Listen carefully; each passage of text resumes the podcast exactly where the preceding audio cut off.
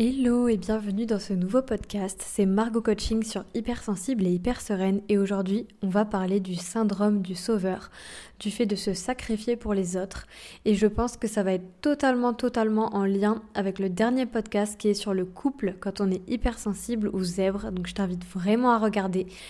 Et là, c'est un sujet, alors là, je sens qu'il va concerner pas mal d'entre vous. N'hésitez pas à réagir en commentaire, que ce soit en commentant le podcast ou en m'envoyant un message sur Instagram, etc. Ça m'intéresse de savoir un petit peu euh, quel déclic ça a créé chez vous. Et c'est parti, on commence. Donc, Déjà, euh, vous avez vu que j'ai mis en titre Je me sacrifie pour les autres parce que je trouve que le syndrome du sauveur, on comprend pas forcément toujours ce que c'est. Et justement, ça rejoint le fait de se sacrifier pour les autres. Donc les hypersensibles, les personnes empathiques, les zèbres, pas toujours, mais bien souvent peuvent être euh, des sauveurs. C'est-à-dire qu'ils ont l'impression que c'est bien d'aider les autres, euh, ils aiment et ils ont euh, ils ressentent en fait la peine des autres, donc ils ont l'envie d'aider, ce qui est totalement normal en fait hein, de base. Euh, et puis c'est pas mal vu puisque c'est plutôt, euh, on va dire qu'on passe plutôt pour une bonne personne quand on aide les autres, qu'on est altruiste, etc. Mais la réalité, c'est que souvent quand on veut aider tout le monde, bah on le fait pas toujours réellement pour les autres et on peut vivre à travers en fait cette impression qu'on est obligé euh, d'aider les autres. Moi, je me rappelle par exemple que je voyais la douleur dans le monde et, euh, et, que je me disais que je devais forcément faire quelque chose et euh, limite je me punissais moi-même et je m'interdisais d'être heureuse parce qu'il y avait des gens malheureux alors que c'est pas du tout en étant malheureuse que j'allais pouvoir aider les gens. Donc c'est très paradoxal mais je sais qu'on est beaucoup d'hypersensibles à avoir eu ce type de pensée et c'est plutôt logique d'aimer voir les gens heureux. voilà, hein, on est d'accord, mais il y a des moments où ça peut devenir plus problématique et surtout si tu en souffres, euh, si tu souffres du fait d'aider les autres, de tout donner pour les autres, alors ce podcast est vraiment fait pour toi. Donc quand on a le syndrome du sauveur, euh, ça donne quoi? On va, on va dire un profil type, même si c'est pas trop mon truc, mais je trouve que c'est plus simple. Le profil type d'une personne qui est en train de toujours vouloir sauver les autres, c'est de chercher à protéger les personnes autour d'elle. C'est, euh, alors plus ou moins consciemment, de se rendre indispensable pour les autres. Donc euh, généralement, on a envie que les autres aient besoin de nous. Voilà, donc euh, je vous donne cet exemple parce que dans les relations amoureuses, j'entends beaucoup cette chose de mais si jamais il m'envoie pas de message ou si jamais euh, il a pas besoin de moi, c'est qu'il m'aime pas. Et en fait, c'est pas du tout vrai, mais on est beaucoup à avoir eu cette croyance de si l'autre a besoin de moi, il m'aime. Et donc on peut se rendre indispensable à l'autre. Et ce qui arrive d'ailleurs parfois avec certaines personnes comment dire euh, je ne veux pas dire une personne toxique parce que je trouve ça un peu voilà trop simpliste, mais disons une personne qui peut rabaisser une autre personne peut se rendre indispensable à l'autre de cette manière, hein, par exemple, en rabaissant quelqu'un ou en lui donnant à l'inverse toujours des conseils, en l'aidant toujours, en étant toujours là, bah, elle peut se rendre voilà indispensable à l'autre et créer aussi une dépendance chez l'autre. Donc ça c'est totalement une possibilité. Et le truc c'est que quand on est en train d'aider les autres, de donner, de donner pardon des conseils, on a on est souvent bien vu. Et c'est là tout le tout le problème parce qu'on on voit pas en quoi ça peut être malsain. Alors que si on insulte quelqu'un, là en général on sait quand même qu'il y a un problème on est d'accord. Donc voilà, la personne qui a le syndrome du sauveur, elle va souvent à la rescousse des gens malheureux, à problème. Ça peut aussi être le fait d'enchaîner euh, toujours des relations euh, bah, où, l'autre personne ne va pas du tout bien en fait et où on passe notre temps à élever l'autre personne. Euh, je pense à beaucoup d'hypersensibles que j'accompagne qui ont été avec des personnes en, en dépression, etc. Alors c'est pas du tout pour stigmatiser les personnes en dépression, pas du tout, mais juste qui, ce que je veux dire c'est euh, que ces personnes ont essayé d'aider et de sauver la personne en dépression pendant euh, très longtemps et moi ça a été un peu mon cas jusqu'à ce que je comprenne en fait que déjà ça servait à rien et qu'en plus ça infantilisait l'autre et ça l'aidait pas réellement. Donc faut savoir que quand on fait ça déjà, c'est pas vraiment pour l'autre, hein. c'est parce que nous-mêmes ça nous fait de la peine, c'est parce que nous-mêmes on veut voir les gens heureux, nous-mêmes ça nous fait plaisir ou on se sent utile. Donc c'est pas forcément vraiment pour l'autre qu'on cherche à l'aider. Hein. Donc euh, se sacrifier quand on nous a rien demandé, donner des conseils non sollicités, c'est jamais pour l'autre qu'on le fait, c'est vraiment pour soi. Et ça peut être pour se rendre utile, pour que les autres aient besoin de nous. Euh, ça nous donne le sentiment d'être aimé, d'être important, euh, d'être spécial. Voilà, enfin, il y a plein, plein de choses inconscientes derrière. Et euh, on va y revenir après. Mais voilà, donc ça, c'est vraiment le profil qu'il va y avoir. Et comme je te disais, le fait de donner des conseils non sollicités, toujours. De se mettre souvent en en position pardon, d'aide ou d'écoute. souvent, les personnes qui ont le syndrome du sauveur et souvent les hypersensibles. Donc ça, c'est pas que lié au fait d'être sauveur, c'est qu'on écoute aussi mais on va souvent avoir des personnes qui viennent se confier à nous sans qu'on ait rien demandé. Ça, ça arrive énormément, énormément. Et après, c'est à nous de voir est-ce que justement on est en capacité de répondre, est-ce qu'on a envie, ou est-ce qu'on va répondre pour faire plaisir? Ou parce qu'on croit que c'est notre rôle? Et souvent, quand on croit que c'est notre rôle, on s'enferme un peu dedans parce qu'on devient la psy de tous nos amis, euh, de notre mec, de notre meuf, bref, de tout le monde. Et ça devient un peu pesant. C'est aussi possible d'être le psy de ses parents. Hein.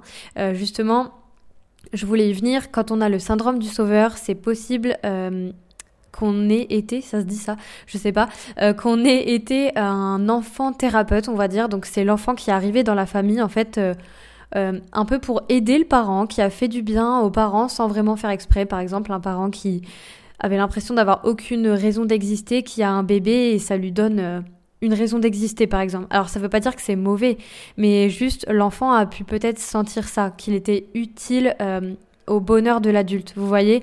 Ou euh, je pense aux, enfants qui ont été au milieu de conflits, qui ont eu euh, peur pour leur mère ou pour leur père, qui ont voulu aider leurs parents.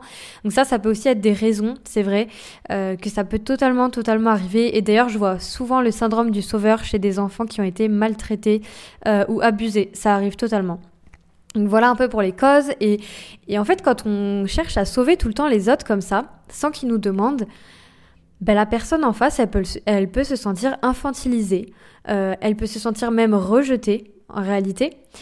Et, et en plus, bah, elle n'a pas, pas demandé, ou vous voyez ce que je veux dire, c'est que du coup, la personne qui donne des conseils, donc supposons vous, vous êtes le sauveur, bah, vous allez euh, donner beaucoup et à être en attente du coup de remerciements, en attente de reconnaissance, etc. Et donc vous allez être constamment déçu. Par exemple, le fait de dire euh, mais moi je donne toujours tout en amour, je donne toujours tout en amitié et on me rend jamais ce que je ce que je donne et j'entends ça mais tellement souvent vous imaginez pas.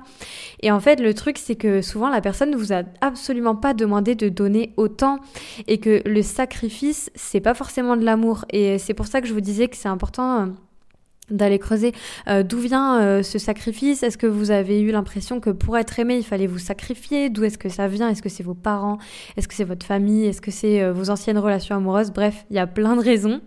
Et du coup, bah, le sauveur peut être amené à culpabiliser l'autre parce qu'il ne dit pas merci, parce que il lui donne pas ce qu'il veut, etc. Et bah forcément, de l'autre côté, ça fait fuir la personne. Enfin, c'est assez complexe. Donc, on peut passer euh, très vite de sauveur qui veut aider à quelqu'un finalement d'un peu persécuteur, vous voyez? Et. Euh, et d'ailleurs, ça me donne envie de, revenir sur une notion, c'est que quand tu te sacrifies pour les autres et qu'on te dit euh, mais faut que tu penses à toi. Euh, parce que moi, j'ai plein d'hypersensibles qui m'ont dit ça et, à qui on disait, mais faut que tu penses à, à toi, pense à ton bien-être. Et ils disaient, je sais qu'il faut que je pense à moi, mais j'y arrive pas, etc. Et je vous fais cette voix parce que je, je sais très bien ce que c'est. Hein, J'étais pareil. Euh, moi, je pense qu'en fait, c'est pas ça qu'il faut dire à des hypersensibles. Il faut pas leur dire, pense à toi, à ton bien. Parce que quelqu'un qui est dans le syndrome du sauveur, euh, comment dire, ça, ça lui suffit pas. Vous voyez, surtout si on n'a pas l'habitude de penser à soi et de se sacrifier. Moi, je pense vraiment, c'est en tout cas ma manière de faire, et d'ailleurs j'en parle dans mon atelier euh, en ligne hypersensible et hyper sereine, la méthode pour apprivoiser un peu tes émotions, et plutôt pour les accueillir, hein, parce que j'aime pas du tout le mot euh, gérer, apprivoiser. Je parle de ça, et c'est vraiment de comprendre que quand tu aides les autres, tu les aides souvent pour toi-même dans une utilité personnelle pour t'apporter quelque chose à toi. Tu vois Donc déjà ça c'est vraiment important et que tu peux pas forcément aider les autres en fait euh, toujours et en leur donnant des conseils non sollicités, ça veut pas dire que tu les aides. En fait, c'est pas toujours très rationnel et, euh, et, ça peut t'amener d'ailleurs à te croire responsable des autres et donc de les considérer finalement incapables d'agir eux-mêmes. Et là, je vais te lire une citation qui peut peut-être te faire un, déclic. Alors peut-être pas du tout, mais je te, je te recommande de vraiment y réfléchir. C'est une citation que j'ai trouvée mais parfaite, parfaite pour illustrer le syndrome du sauveur et pour aider les hypersensibles et les zèbres à ne plus l'avoir. Parce que comme on souhaite le bien des autres, bah, quand on entend ça, généralement on n'a pas envie de le reproduire. Alors cette citation, c'est de Anne-Laure Terris qui a écrit un livre sur euh, le coaching de vie que je trouve super d'ailleurs.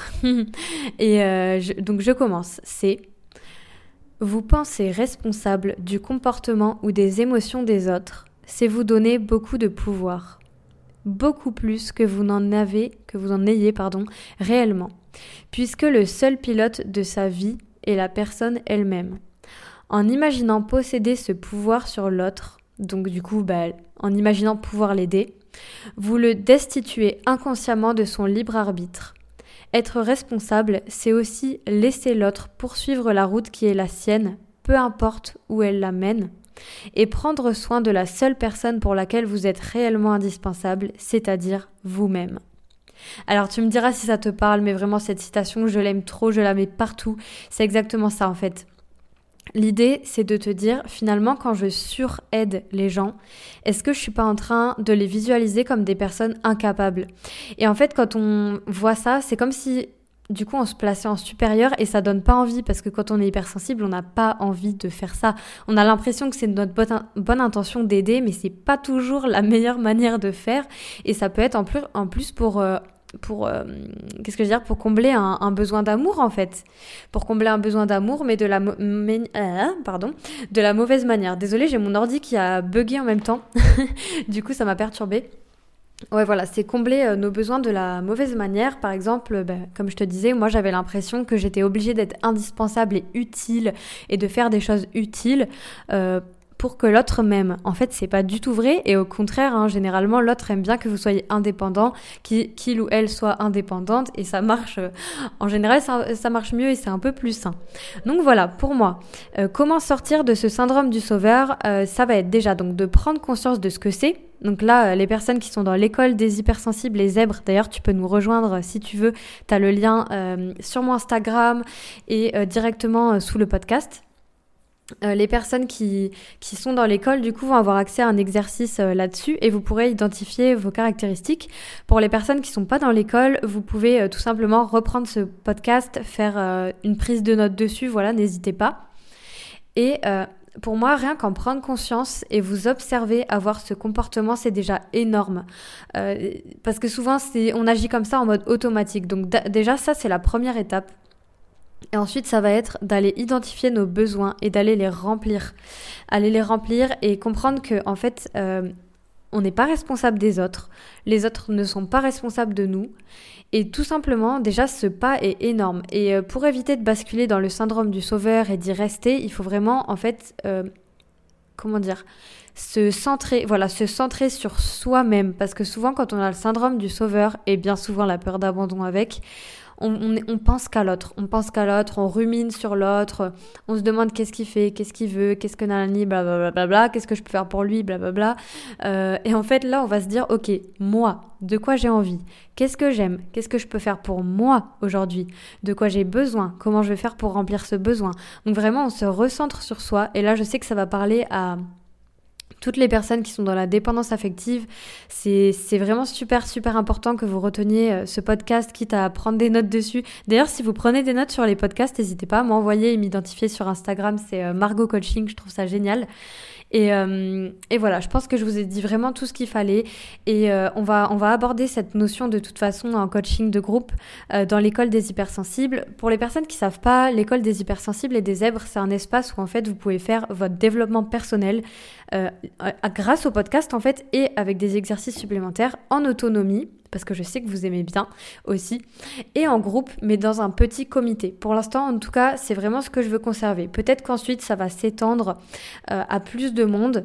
Et ce sera plus accessible. Mais pour l'instant, je veux vraiment, vraiment euh, garder un groupe soudé, bienveillant, respectueux et c'est ça que je trouve génial dans l'école. Donc voilà, n'hésite pas à nous rejoindre, euh, à remplir le questionnaire aussi. Je te le mettrai sous le podcast et si j'oublie, sache qu'il est sur Instagram. C'est un questionnaire tout simplement pour savoir tes motivations pour rejoindre l'école, tes peurs et tout ça.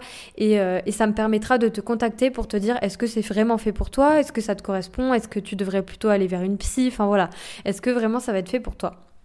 Et voilà, en tout cas, je te laisse euh, te découvrir. Observe bien les signes du syndrome du sauveur. Quand est-ce que tu donnes des conseils sans qu'on te demande, c'est super important. Et je te dis à bientôt pour un prochain podcast.